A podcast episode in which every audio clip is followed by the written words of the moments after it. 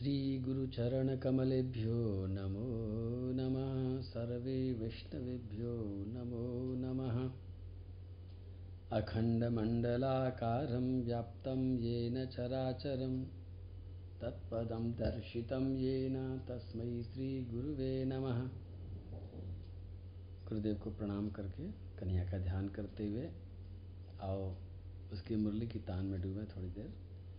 बर्हापीडं नटवरबपो कर्णयो कर्णिकारं बिभ्रतवासकनककपिशं वैजयन्तीं च मालां रन्ध्रान् वेणुरधरसुधया पूरयन् गोपवृन्दै वृन्दारण्यं स्वपदरमणं प्राविशद्गीतिकीर्तिः राधे कृष्ण राधे कृष्ण कृष्ण कृष्ण, राधे राधे। राधे श्याम राधे श्याम श्याम श्याम, राधे राधे। लोक धिक्कार संदग्धम दहिश्यामा स्वतेजसा। एव मध्यवसायीनम मुनियो गूढ़मन्यवा। उपव्रज्या ब्रुवन बेनम सांत्वित्वा च सामभि। चौथे स्कंद के चौदहवें अध्याय का तेरहवा श्लोक। बेन नाम के राजा ने चारों तरफ़ मना कर दिया था कि कोई भी हवन नहीं करेगा, यज्ञ नहीं करेगा, दान नहीं करेगा। और इस बात को समझाने के लिए ऋषि मुनि वहाँ जाते हैं और इसलिए जाते हैं, ऋषि मुनियों का कोई स्वार्थ नहीं है। अगर स्वार्थ है तो इतना सा स्वार्थ है कि उन्होंने ही उसको राजा बनाया है। और अगर वो राजा प्रजा को इस प्रकार से गलत रास्ते पर ले जाता है तो उसका पाप कहीं न कहीं इन ऋषि मुनियों को छू देगा। उस पाप के छूने से बचने के लिए इन्होंने आपस में विचार किया और उसको समझाने के लिए पहुँच गए और निर्णय करके गए। आपस में ऋषि मुनि ने जब विचार किया तो निश्चित रूप से उनके मन में विचार आया होगा कि अगर वो हमारी बात नहीं मानेगा तो हम क्या करेंगे। पूरी की पूरी तैयारी से गए कि अगर वो हमारी बात नहीं मानेगा तो उसको मार देंगे। अब देखो, ऋषि मुनि, ऋषि मुनियों का काम किसी को मारना होता नहीं है। लेकिन ऋषि मुनियों ने कहा कि अगर वो हमारी बात नहीं मानेगा तो हम मार देंगे उसको। और कैसे को मारेंगे हम? मरे मराए को मारेंगे। लोक धिक्कार संदग्धम दहिश्यामा स्वतेजसा। क्योंकि जो उसने गलत काम किया है, इससे पूरा का पूरा लोक उसको धिक्कार रहा है। ये जो लोग धिक्कार है, जब लोग धिक्कारते हैं तो उससे एक आग निकलती है। मरी खाल की श्वास सो सार भस्म हो जाए। जो व्यक्ति दुखी होकर के हाय देता है, धिक्कारता है, उसमें इतनी ताकत होती है कि वो लोहे को भी भस्म कर सकती है और बड़े से बड़े राजा को भी भस्म कर सकती है। बड़े से बड़े पुण्यात्मा को भी भस्म कर सकती है और बड़े से बड़े ऐश्वर्यशाली को भी भस्म कर सकती है। ऋषि मुनि ने देखा कि इस राजा को हमने इसलिए राजा बनाया था कि ये प्रजा की रक्षा करेगा। लेकिन इसने तो प्रजा को और घोर संकट में डाल दिया। ऐसा नियम लगा दिया कि कोई यज्ञ नहीं करेगा, कोई दान नहीं करेगा। जो भी देना है मुझे ही दो। तो चारों तरफ़ से लोग बाग दुखी हो गए, परेशान हो गए। और परेशान हो करके उनकी अंदर से जो हाय निकली। तो ऋषि मुनि कहते हैं कि ये उस हाय से ऑलरेडी पहले से ही सब कुछ भस्म हो चुका है। इस जले जलाए को दोबारा जलाने में कोई पाप नहीं लगेगा। हमें तो खाली फायर करना है। बारूद तो पहले से बिछी गई है। तो इसलिए मारने में तो कोई दिक्कत ही नहीं है, इसको फट से हम जला देंगे, भस्म कर देंगे, लेकिन पहले इसको शांति से समझाएँगे। आपके घरों में बिजली लगी होगी, बिजली के तार होंगे, और कहीं भी अगर बिजली के नंगे तार अगर होंगे तो कोई भी समझदार आदमी कह देगा कि भैया इनको टेप लगा दो, नंगे मत रखो। आपने सड़कों पर देखा होगा बड़े बड़े खम्भों पर नंगे तार जाते हैं। बिजली के होते हैं वो। लेकिन उनकी ऊंचाई इतनी ज़्यादा ऊँची होती है कि कभी भी किसी आदमी का हाथ या कोई वाहन उनको छू नहीं पाता है। और फिर भी कभी कभी घटना घट जाती है, जब भी कोई वाहन नंगे तारों को छू देता है तो आग लग जाती है। घर में भी यदि नंगे तारों को कोई छू लेता है, कोई बच्चा छू लेता है, कोई बड़ा भी छू लेता है तो बस कुछ बचता नहीं है, फिर मौत हो जाती है। जिस तरह से बिजली के तार को हम ढक कर के रखते हैं, उसी तरह से ये ऋषि मुनि अपने अंदर के क्रोध को ढक करके वहाँ ले गए थे।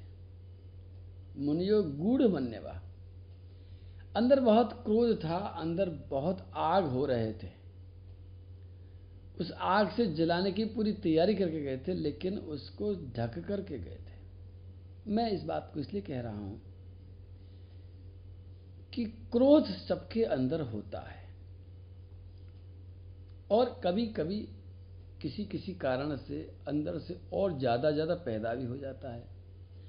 आपको भी क्रोध आता होगा किसी की गलत बात देख करके, किसी की नालायकी देख करके, किसी के पापों को देख करके, किसी की नाफरमानियों को देख करके क्रोध पैदा होता है। जैसे जनरेटर बिजली पैदा करता है। लेकिन बिजली पैदा होती है और बिजली के तारों पर एक रबड़ चढ़ी होती है जिससे कि किसी का भी नुकसान ना हो जाए। और स्वयं तार भी शॉर्ट सर्किट हो करके जल के भस्म ना हो जाए। उसी तरह से, जैसे ऋषि मुनियों ने अपने क्रोध को ढक लिया, उसी तरह से मैं कहता हूँ कि क्रोध तो अंदर होना चाहिए, होता ही है। ऐसा इंसान जिसको अंदर क्रोध न होता हो, सोचना पड़ेगा कि वो इंसान भी पूरा इंसान है या नहीं। मैं बार बार कहता हूँ कि काम, क्रोध, लोभ, मोह, अहंकार, ये एक नेचुरल चीज़ है। अगर किसी के अंदर ये चीज़ें नहीं हैं तो या तो वो मनोरोगी है, और या वो किसी न किसी बहुत बड़ी समस्या का ग्रस्त प्राणी है। ये होती हैं चीज़ें। कोई कहता है, मुझे गुस्सा कभी नहीं आता। तो हो सकता है उसके मन में फिर और भी चीज़ें नहीं आती होंगी ऋषि मुनियों को क्रोध आता है। आपने अक्सर देखा होगा ऋषि मुनि बहुत क्रोध कर देते हैं और कई बार बड़ा शाप दे देते हैं। तो क्या ऋषि मुनि होना बुरी बात है? वो क्रोध करते हैं क्योंकि उनके अंदर शक्ति होती है। शक्ति होती होगी तो क्रोध आएगा, शक्ति नहीं होगी तो क्रोध नहीं आएगा। और शक्ति होना अच्छी बात लेकिन क्रोध को ढक करके रखना भी ज़रूरी है। अगर क्रोध को ढक करके नहीं रखेंगे तो वही गलती होगी। जैसे घर में बिजली के तारों को आप टेपिंग करके न रखें तो वो खतरनाक चीज़ है।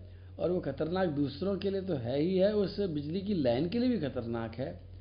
तो मैं इतना ही कहूँगा कि क्रोध आपके अंदर कितना भी हो, लेकिन उस पर टेप लगा करके रखना, उसको ढक करके रखना उससे कोई भी आदमी छू करके अपना नुकसान न कर ले और आप भी किसी को छू करके अपना नुकसान न कर डालें।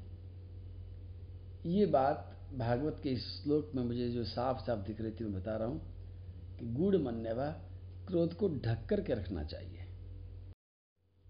मैंने अक्सर देखा है, कुछ लोग जब मुँह पर आता है तो तुरंत कह देते हैं। और फिर बाद में सफ़ाई देते हैं कि हमारा दिल साफ़ है। ये ऐसी ही बात है जैसे कि किसी के घर में हम जाएँ और वो अपने घर के बिजली के तारों को एकदम नंगा करके रखे और बताए कि देखो हम कपट नहीं करते, हमको छिपा करके नहीं रखते, हम तो सब चीज़ साफ़ रखते हैं। क्या को टेप लगावे तो ये बात, ये तर्क उसका अच्छा नहीं है। ये खतरनाक तर्क है। हम घरों में जाते हैं और आजकल तो हर घर में टॉयलेट होती है। लेकिन टॉयलेट में दरवाज़ा होता है और दरवाजे को अंदर से बंद करने की, बाहर से बंद करने की व्यवस्था भी होती है। लेकिन कोई आदमी ऐसा कहे कि दरवाज़ा हम तो लगाएँगे, क्या को छिपाना क्या? तो ये तर्क ठीक नहीं है। उसी तरह से मैं कहता हूँ, क्रोध को छिपाना चाहिए, ज़रूरी है। ये कहना कि हमारे दिल में कपट नहीं है, हम तो जैसे अंदर हैं, ऐसे बाहर हैं। ये अपने लिए कहना कभी भी ठीक नहीं होगा। इस तर्क से हम बच नहीं सकते हैं। जिस भी बात से दूसरे को कष्ट होता है, जिस बात से दूसरे का बुरा होता है, अशुभ होता है, अहित होता है, उसके लिए दिया गया कोई भी तर्क आपको बचा नहीं सकता है। हमारा उद्देश्य है लोगों की सेवा करना, उनको प्रसन्नता देना। उनको सुख देना, उनके कष्ट कम करना। ये उद्देश्य है। इस उद्देश्य के लिए इस क्रोध को छिपाना ज़रूरी है तो फिर ज़रूरी है। अपने क्रोध को, काम को छिपाना है तो छिपाना ही है। उसको ढकना है। लोभ को भी ढकना है, मोह को भी ढकना है, अहंकार को भी ढक करके रखना है। दूसरों के सामने प्रकट न हो जाए। हमारा क्रोध, हमारा काम, हमारे विकार। इनको कंट्रोल करना है। और हाँ जब हम कोई बात करते हैं तो सबसे पहला सवाल उठता है कि वो किसके लिए हमने क्या कहा है। वही बात जब हम अपने लिए कहते हैं, हो सकता है वो गलत हो, और वही बात जब दूसरे के लिए कहते हैं तो हो सकता है वो सही हो जाए। जैसे कि मैं उदाहरण देता हूँ, अक्सर कहता हूँ कि पड़ेगा शब्द का इस्तेमाल मत किया करो। ये पड़ेगा शब्द जो होता है ना, हमें काम करना पड़ेगा, हमें मंदिर जाना पड़ेगा, हमें भजन करना पड़ेगा, हमें प्रणाम करना पड़ेगा, हमें सेवा करनी पड़ेगी, हमें ये देना पड़ेगा, हमें सुबह जल्दी जगना पड़ेगा, हमें पढ़ना पड़ेगा, ये पड़ेगा पड़ेगा शब्द का प्रयोग। मैं कहता हूँ कि इसकी तो एक दिन अंत्येष्टि कर डालो। पड़ेगा क्योंकि ये पड़ेगा शब्द तुम्हारी एक अंदर की मजबूरी को कहता है, उत्सव को नहीं कहता।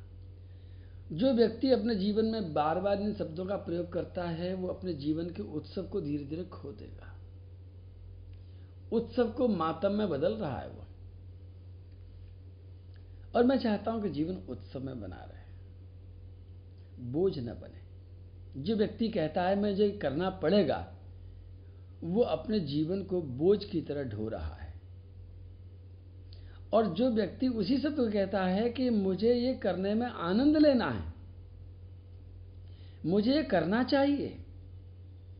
वो व्यक्ति, काम तो एक ही है।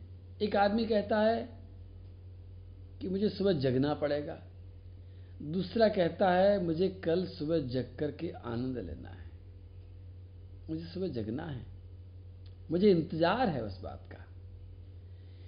जग दोनों ही रहे, लेकिन एक पड़ेगा कह करके, उसको बोझ मान करके, बोझ के तले दब रहा है, और दूसरा, उसको अपना आनंद उत्सव मना करके नाच रहा है। पिछले पाँच छह सालों से मैं लोगों से कहता हूँ कि पड़ेगा शब्द का प्रयोग मत करो। लेकिन मैं कहना भूल गया कि अपने लिए प्रयोग मत करो, दूसरों के लिए ज़रूर प्रयोग करो। आज बता रहा हूँ कि जब हम अपने लिए पड़ेगा शब्द का प्रयोग करते हैं तो उसमें से एक बदबू आती है। दुर्गंध उठती है, बोझ लगता है, और सुनने वाले को कष्ट पहुंचाता है। लेकिन जब हम इस पड़ेगा शब्द का प्रयोग सामने वाले के लिए, दूसरे के लिए करते हैं तो उसमें से खुशबू आती है, प्रेम झलकता है। और सामने वाले को बहुत सुख पहुंचाता है। हमारे अंदर के प्रेम को झलकाता है। शब्द वही है पड़ेगा। आपके यहाँ पर कोई मेहमान आया है और आपकी पत्नी ने कह दिया ओफ इनके लिए मुझे भोजन बनाना पड़ेगा। अब आप सोचो कि सामने वाले मेहमान की भूख बचेगी। अगर उसी समय कोई ट्रेन का टिकट मिलता होगा तो उसी समय वो ट्रेन में बैठ करके निकल जाएगा, कोई ना कोई बहाना बना के चला जाएगा, भूखा चला जाएगा। लेकिन घरवाली के ये कहने पर, गृहिणी के ये कहने पर कि भोजन बनाना पड़ेगा, वो फिर भोजन नहीं कर पाएगा। क्योंकि पड़ेगा शब्द में बदबू आ रही है। कहीं खुशी नहीं झलक रही है। बोझ लग रहा है। और ये बोझ उस अतिथि के माथे पर पड़ गया है। वो दब गया है। कि मेरे कारण इनको भोजन बनाना पड़ेगा। लेकिन यही शब्द अतिथि का है यही शब्द मेहमान का है कि क्षमा करना, मैं इतना लेट आया, अब रात के ग्यारह बज रहे हैं और मेरे लिए आपको भोजन बनाना पड़ रहा है। तो इसमें खुशबू है। शब्द वही है। लेकिन अब खुशबू आ रही है। क्योंकि ये मेहमान अपने लिए नहीं, सामने वाले के इसका प्रयोग कर रहा है। मैं बहुत सारे शब्दों का प्रयोग करके तुम्हें बता सकता हूँ कैसे कैसे इसमें से खुशबू आ सकती है। जब जब हम दूसरों के लिए प्रयोग करेंगे। भोजन बनाने वाली गृहिणी ये कहती है, रात के ग्यारह बज रहे हैं, मैं दो सब्ज़ी से ज़्यादा बना नहीं पाई, आपको दो ही सब्ज़ी से खाना पड़ेगा। समझ लो खुशबू आ गई। क्योंकि वो सामने वाले से कह रही है। इसलिए शब्दों का प्रयोग करते समय भी ध्यान रखना है। और मैं जो बात मैंने कहने वाला था, वो तो दिमाग से निकल गई है, वो बता, बात बताऊँगा। तब तक राधे कृष्ण बोलो, मेरे साथ में प्रेम से राधे कृष्ण राधे कृष्ण कृष्ण कृष्ण, राधे राधे। राधे श्याम राधे श्याम श्याम श्याम, राधे राधे। मैं बता दूँ कि जड़खोर में कथा बड़े धूमधाम से चल रही है और आज नंद महोत्सव है। गुजर ब्रजवासी लोग इतना आनंद इस उत्सव में मना सकते हैं, मैं कभी सोच भी नहीं सकता था। चारों तरफ़ के वातावरण, चारों तरफ़ की गर्मी और चारों तरफ़ के पहाड़ और चारों तरफ़ की वीरानता के बीच में ऐसा लगता है जैसे छोटा सा एक उपवन बना दिया हो कन्हैया ने। जो भी आते हैं उस वातावरण में रंग जाते हैं। ऐसा विचित्र पांडाल है जो कि कथा के बाद में सो जाता है और सुबह सुबह दूसरे दिन फिर जग जाता है। ऐसे प्यारे लोग हैं जो कि इसमें आनंद लेते हैं और फिर चले जाते हैं। और इन सबके कर्ता धर्ता श्री आनंद बाबा हैं, जिन्होंने अपना कण कण, अपना मन, अपने प्राण, अपनी इंद्रियों को श्री गिरिराज जी की सेवा में पूरी तरह से नौछावर कर दिया है। उनकी गौशाला है प्यारी प्यारी गौएँ हैं।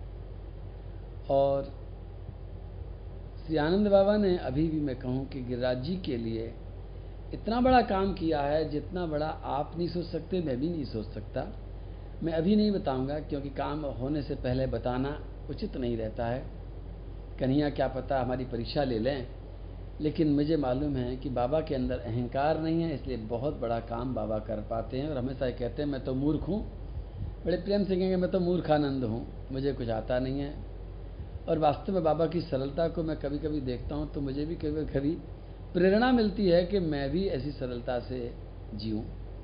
बाबा बहुत सरल हैं, बहुत बहुत भोले हैं और आज उनके उस जड़खोर गौशाला में नंद महोत्सव हो रहा है। आप सब लोग जहाँ भी हैं, जैसे भी हैं, उस नंद महोत्सव का पूरा आनंद लेना। कई दिन से मैंने झलकियाँ नहीं भेजी हैं उन कार्यक्रमों की। आज कोशिश करता हूँ झलकियाँ भेजने की, और नहीं तो नंदोत्सव की झलकियाँ मैं ज़रूर कल कल भेजूँगा। तो बोलो, नंद के आनंद भय, जय कन्हैया लाल की, हाथी दिए, घोड़ा दिए, और दिए पाल की।